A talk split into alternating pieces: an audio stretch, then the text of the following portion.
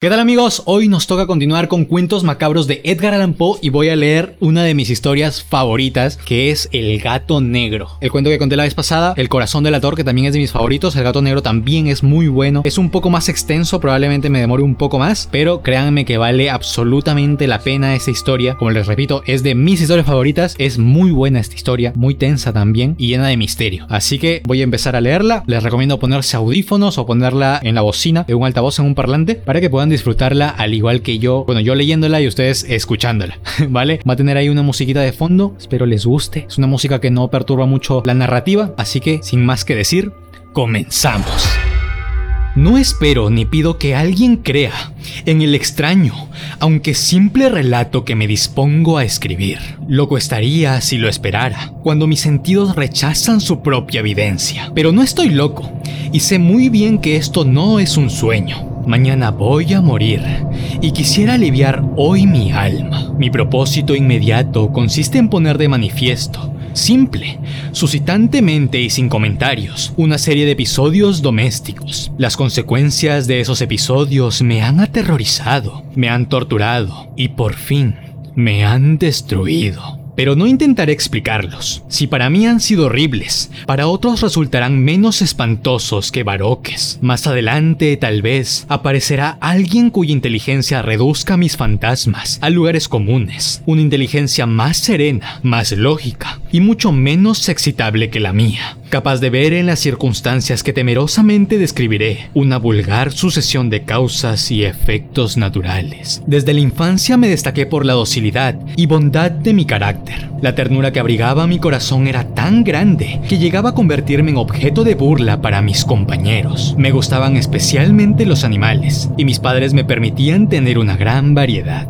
Pasaba a su lado la mayor parte del tiempo y jamás me sentía más feliz que cuando les daba de comer y los acariciaba. Este rasgo de mi carácter creció conmigo y cuando llegué a la virilidad se convirtió en una de mis principales fuentes de placer. Aquellos que alguna vez han experimentado cariño hacia un perro fiel y sagaz no necesitan que me molesten explicarles la naturaleza o la intensidad de la retribución que recibía. Hay algo en el generoso y abnegado amor de un animal que llega directamente al corazón de aquel que con frecuencia ha probado la falsa amistad y la frágil fidelidad del hombre. Me casé joven y tuve la alegría de que mi esposa compartiera mis preferencias. Al observar mi gusto por los animales domésticos, no perdí oportunidad de procurarme las más agradables de entre ellos. Teníamos pájaros, peces de colores, un hermoso perro, conejos, un monito y un gato. Este último era un animal de notable tamaño y hermosura, completamente negro y de una sagacidad asombrosa. Al referirse a su inteligencia, a mi mujer, que en el fondo era no poco supersticiosa, aludía con frecuencia a la antigua creencia popular de que todos los gatos negros son brujas metamorfoseadas. No quiero decir que lo creyera seriamente, y solo menciono la cosa porque acabo de recordarla.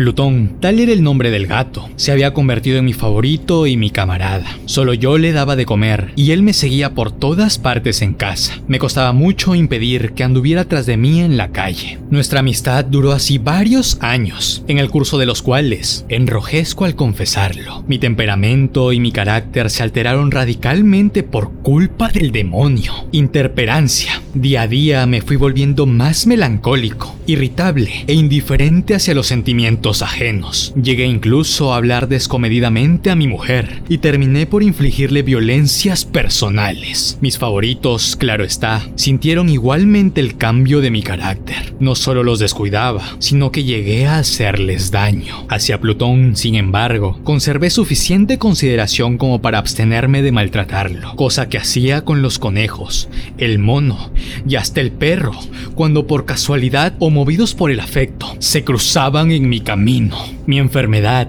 empero, se agravaba. Pues, ¿qué enfermedad es comparable al alcohol? Y finalmente, el mismo Plutón, que ya estaba viejo y por tanto algo enojadizo, empezó a sufrir las consecuencias de mi mal humor. Una noche en que volví a casa completamente embriagado, después de una de mis correrías por la ciudad, me pareció que el gato evitaba mi presencia. Lo alcé en brazos, pero, asustado por mi violencia, me mordió ligeramente en la mano. Al punto se apoderó de mí una furia demoníaca y ya no supe lo que hacía. Fue como si la raíz de mi alma se separara de golpe de mi cuerpo. Una maldad más que diabólica, alimentada por la ginebra, estremeció cada fibra de mi ser, sacando del bolsillo del chaleco un cortaplumas. Lo abrí mientras sujetaba al pobre animal por el pescuezo y deliberadamente le hice saltar un ojo. Enrojezco, me abrazo, tiemblo mientras escribo tan condenable atrocidad. Cuando la razón retornó con la mañana, cuando hube disipado en el sueño los vapores de la orgía nocturna, sentí que el horror se mezclaba con el remordimiento ante el crimen cometido. Pero mi sentimiento era débil y ambiguo, no alcanzaba a interesar al alma. Una vez más me hundí en los excesos y muy pronto ahogué en vino los recuerdos de lo sucedido. El gato, entre tanto,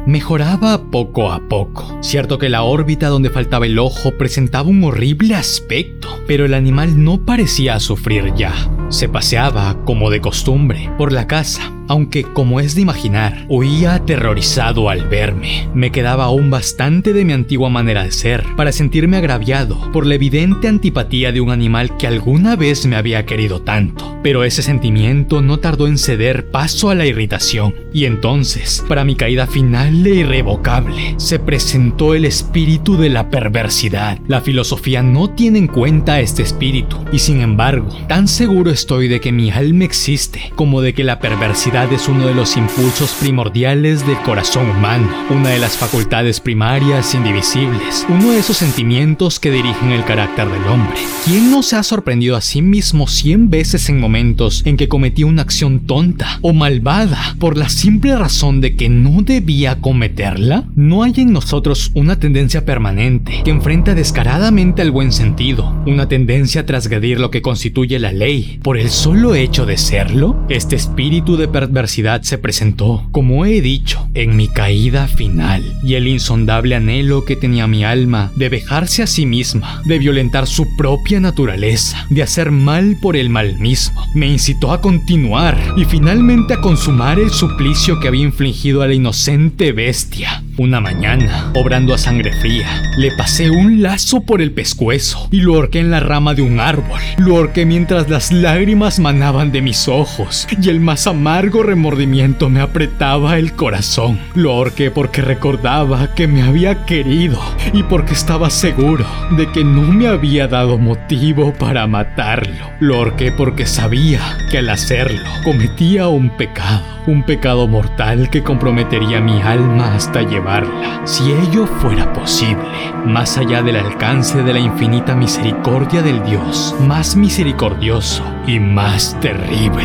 La noche de aquel mismo día en que cometí tan cruel acción, me despertaron gritos de incendio. Las cortinas de mi cama eran una llama viva y toda la casa estaba ardiendo. Con gran dificultad pudimos escapar de la conflagración. Mi mujer, un sirviente y yo. Todo quedó destruido. Mis bienes terrenales se perdieron y desde ese momento tuve que resignarme a la desesperanza. No incurriré en la debilidad de establecer una relación de causa y efecto entre el desastre y mi criminal acción, pero estoy detallando una cadena de hechos y no quiero dejar ningún eslabón incompleto. Al día siguiente del incendio, acudí a visitar las ruinas, salvo una. Las paredes se habían desplomado. La que quedaba en pie era un tabique divisorio de poco espesor, situado en el centro de la casa y contra el cual se apoyaba antes la cabecera de mi lecho. En enlucido había quedado a salvo de la acción del fuego, cosa que atribuía a su reciente aplicación. Una densa muchedumbre habíase reunido frente a la pared y varias personas parecían examinar parte de la misma con gran atención y detalle. Las palabras extraño,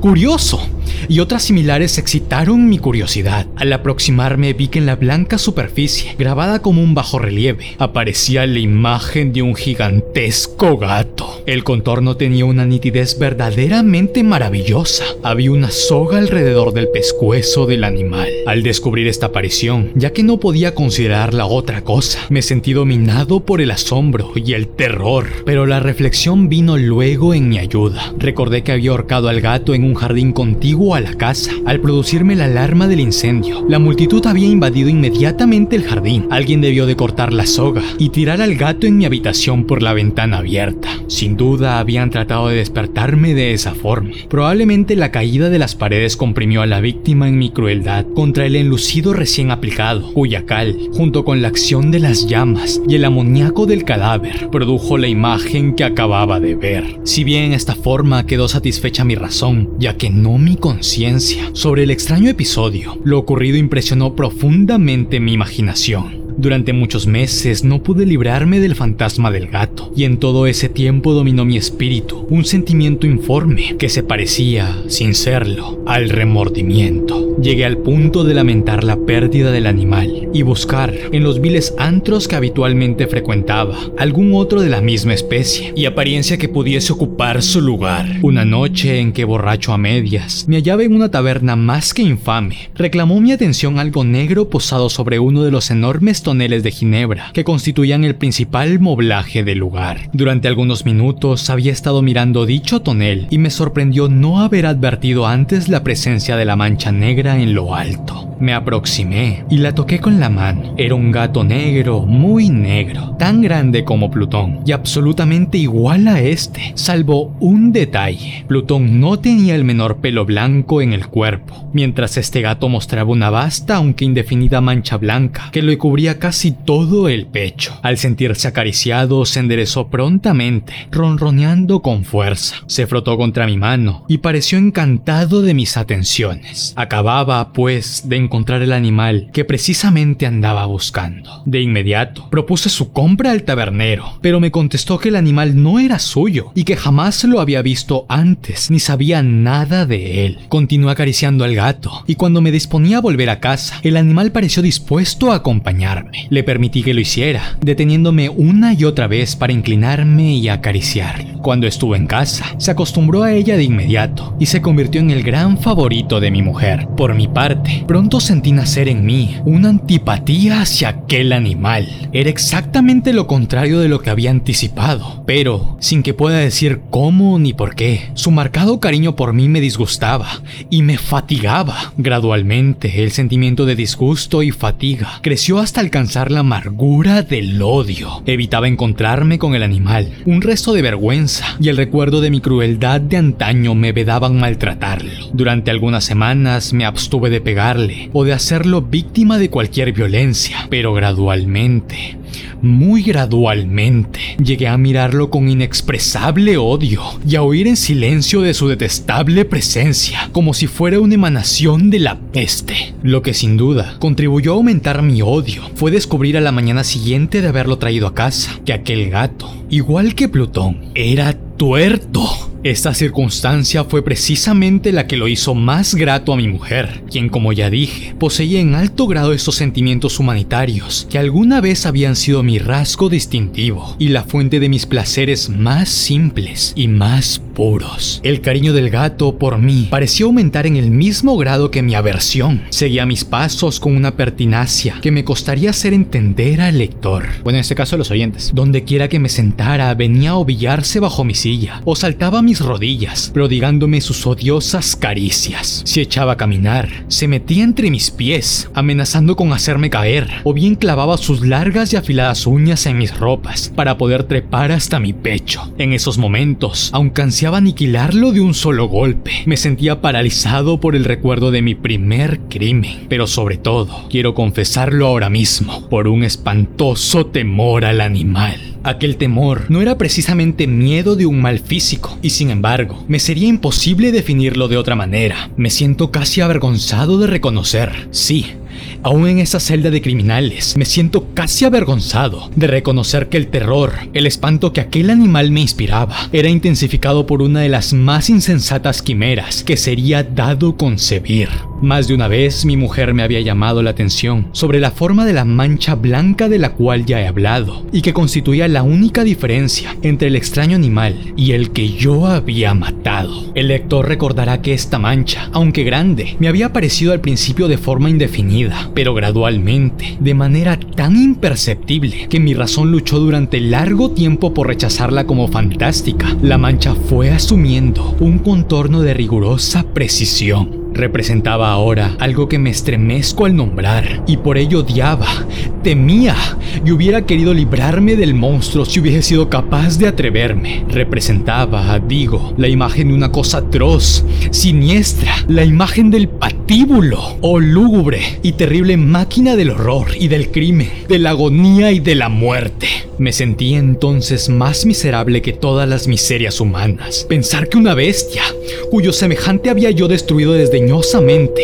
una bestia era capaz de producir tan insoportable angustia en un hombre creado imagen y semejanza de Dios. Ay, ni de día ni de noche pude ya gozar de la bendición del reposo. De día, aquella criatura no me dejaba un instante solo. De noche, despertaba hora a hora de los más horrorosos sueños para sentir el ardiente aliento de la cosa en mi rostro y su terrible peso, pesadilla encarnada de la que no me era posible desprenderme, apoyado eternamente sobre mi corazón. Bajo el agobio de tormentos semejantes, sucumbió en mí lo poco que me quedaba de bueno. Solo los malos pensamientos disfrutaban ya de mi intimidad, los más tenebrosos, los más perversos pensamientos. La melancolía habitual de mi humor creció hasta convertirse convertirse en aborrecimiento de todo lo que me rodeaba y de la entera humanidad. Y mi pobre mujer, que de nada se quejaba, llegó a ser la habitual y paciente víctima de los repentinos y frecuentes arrebatos de ciega cólera que me abandonaba. Cierto día, para cumplir una tarea doméstica, me acompañó al sótano de la vieja casa, donde nuestra pobreza nos obligaba a vivir. El gato me siguió mientras bajaba la empinada escalera y estuvo a punto de tirarme cabeza abajo, lo cual me exasperó hasta la locura, alzando un hacha y olvidando en mi rabia los pueriles temores que hasta entonces habían detenido mi mano. Descargué un golpe que hubiera matado instantáneamente al animal de haberlo alcanzado, pero la mano de mi mujer detuvo su trayectoria. Entonces, llevado por su intervención a una rabia más que demoníaca, me zafé de su brazo y le hundí el hacha en la cabeza, sin un solo quejido cayó muerta a mis pies. Cumplido este espantoso asesinato, me entregué al punto y con toda sangre fría a la tarea de ocultar el cadáver. Sabía que era imposible sacarlo de casa, tanto de día como de noche, sin correr el riesgo de que algún vecino me observara. Diversos proyectos cruzaron mi mente. Por un momento pensé en descuartizar el cuerpo y quemar los pedazos. Luego se me ocurrió cavar una tumba en el piso del sótano. Pensé también si no me convenía arrojar el cuerpo al pozo del patio o meterlo en un cajón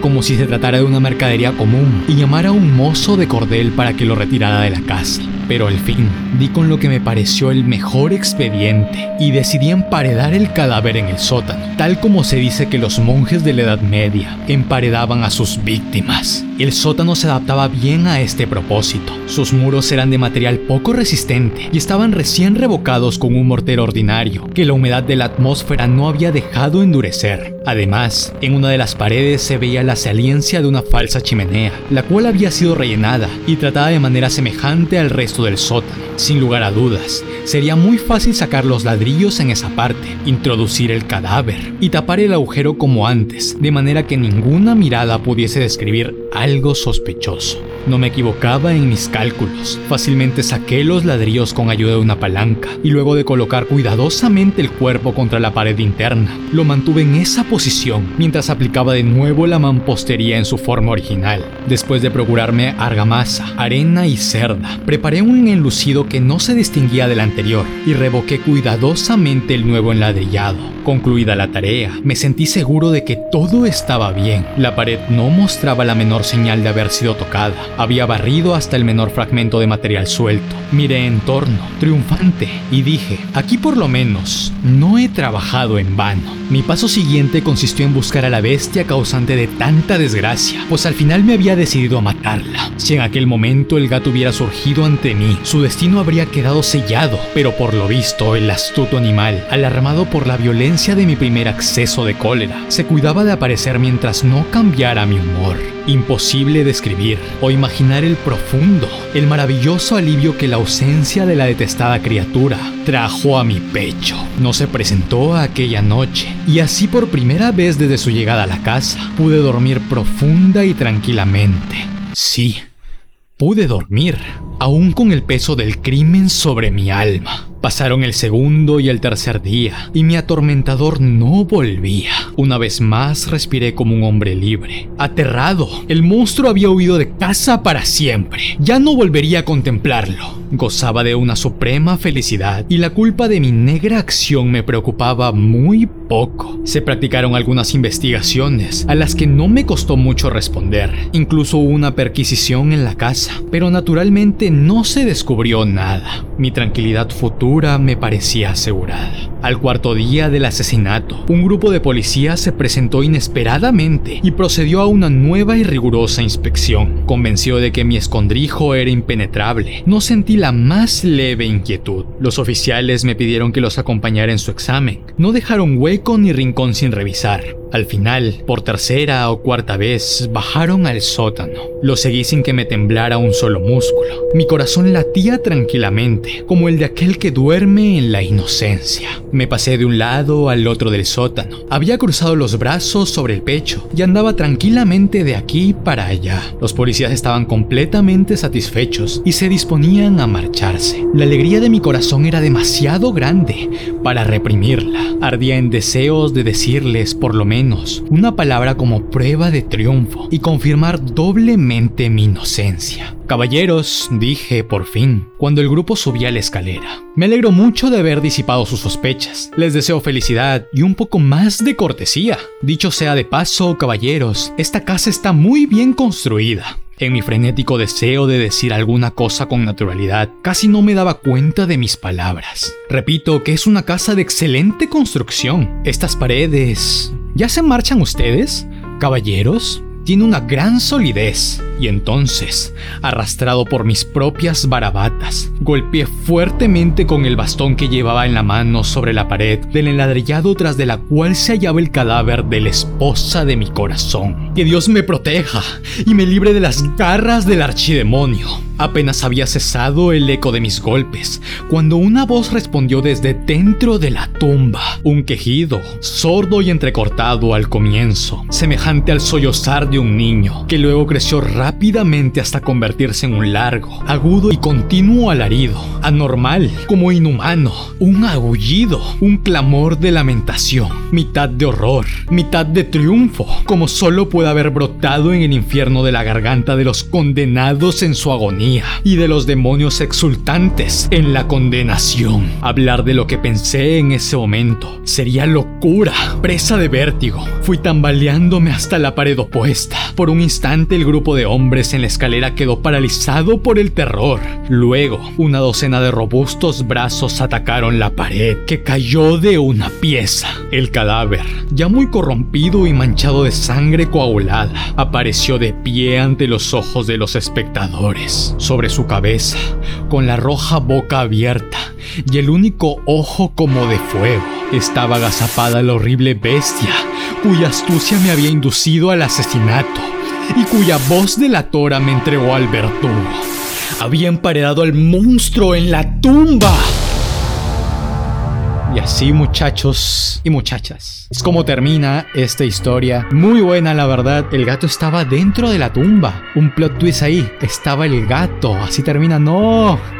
Así termina. Esta historia es buenísima, como les decía. Historia de mis favoritas. Es de mi favorita de este libro. Es muy buena. Bueno, eso ha sido todo por, por el video de hoy. Las ilustraciones son muy buenas. La narrativa es muy buena. Y el plot twist que tiene al final es una locura. Es una tremenda locura. Si desean que lea otro tipo de cuentos, pueden dejármelo ahí en los comentarios. Algún cuento de Edgar Allan Poe o alguna historia. Quizás un libro completo. Poder leerlo entero aquí en YouTube con mi voz. Si es que les gusta. Sé que les gusta.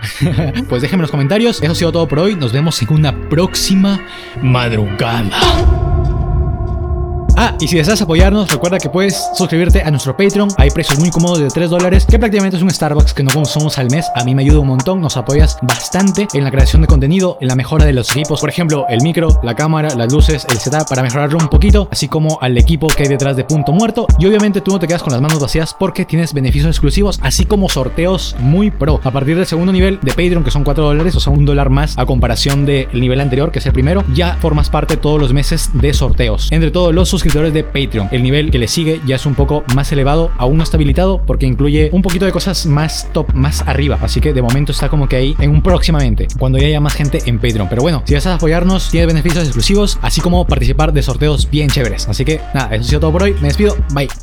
Oye, y tu amigo se traba a leer. perdón, perdón. Eh, yo, yo he tartamudeado mucho en la infancia, ¿vale? En, perdón, en la secundaria. Este, así que ahí un poquito a veces me pasan. Tengo que volver a repetir las, las ¿cómo se llama? Oye, tu amigo es disléxico. Sí, a veces me pasa y también me pasa con la discalculia. ¿Estás invocando? Alexis, no, estoy leyendo El gato negro de cuentos macabros de Edgar Allan Poe, ¿vale? Estás invocando, ¿no? Gente, me duele, me duele el culo, perdón. me duele, me duele.